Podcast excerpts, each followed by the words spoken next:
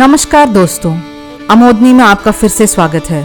मैं सुभाषनी मुरली और आप सुन रहे हैं अमोदनी, आपकी खुशी का रास्ता।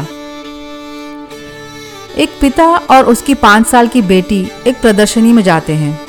स्टॉलों की चकाचौंध देखते ही पिता इस बात से परेशान हो जाता है कि कहीं उसकी बेटी महँगे खिलौनों की मांग न कर बैठे।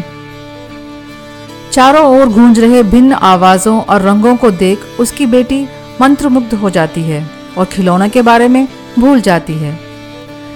फ़िलहाल, पिता इस बात से खुश है कि अब तक उसने एक पैसा खर्च नहीं किया। रोलर कोस्टर पर लगी रंग बिरंगी लाइटों को, जो ऊपर नीचे जा रही थी, छोटी बच्ची को इतना लुभाती है कि वह अपने पिता का हाथ छोड़कर उसकी ओर चली जाती है और भीड़ में कहीं खो जाती है। पिता उसका नाम चिल्लाता है और आते जाते हर किसी से पूछता है, क्या तुमने मेरी बेटी को देखा? क्या तुमने मेरी छोटी बच्ची को देखा? पागलों की तरह वह इधर उधर भटकता है और भगवान से प्रार्थना करता है। रोलर कोस्टर के पास कोई उस छोटी बच्ची को रोता पाकर उसे उसके पिता के पास लाता है। बच्ची को पाकर पिता खुशी से फूला नहीं समाता और उसे चूमने लगता है। रोती बच्ची के आँसू पहुंचकर वह पूछता है खुशी बेटा, तुम्हें कहीं चोट तो नहीं लगी?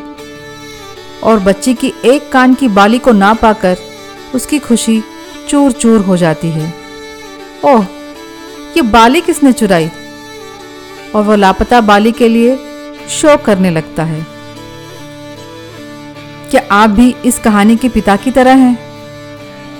खलील गिब्रान ने सही कहा है। हम वास्तव में अपने सुख दुख उन्हें अनुभव करने के बहुत पहले ही चुन लेते हैं।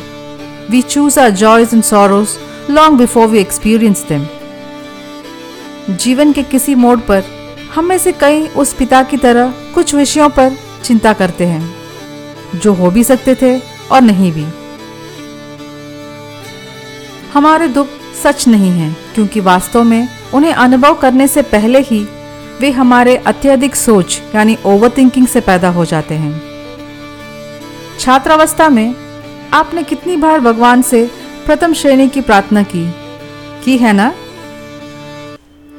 लेकिन जब आपको उनहत्तर प्रतिशत मिले, तब उन्हें तहे दिल से शुक्रिया अदा करने के बजाय मन ही मन आपने उन्हें कोसा होगा। क्या तुम तो मुझे सत्तर प्रतिशत नहीं दिला सकते थे?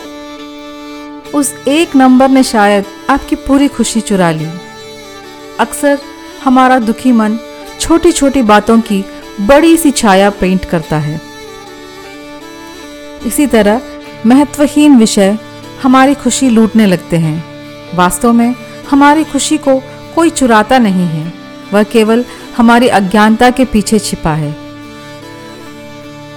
माना कि हमारा जीवन हमेशा सुखद नहीं होता, लेकिन नकारात्मक विचारों पर जुगाली करके कई अच्छी चीज़ों का स्वाद लेने से चूकिए मत। और हाँ ऐसी छोटी छोटी बातों में खोकर अपने जीवन के बेहतरीन उपहारों को देखना न भूलें। इसके बारे में आपका क्या विचार है? अधिक प्रेरणादायक कहानियों और विचारों के लिए अमोदनी को फॉलो ज़रूर करें। यदि आपको ये कड़ी पसंद आई तो इसे अपने परिवार वालों और दोस्तों के साथ शेयर करें। मुझे अमोदनी के इंस्टाग्राम पेज पर आपके विचारों का इंतज़ार रहेगा। या आप मुझे अमोदनी बाई सुबह at gmail dot com के ईमेल पर भी अपने विचार लिख के भेज सकते हैं। मेरे साथ अमोदनी में अंत तक जुड़े रहने के लिए धन्यवाद। आपसे अमोदनी के अगले एपिसोड में मिलते हैं। तब तक खुश रहें, जीवंत रहें।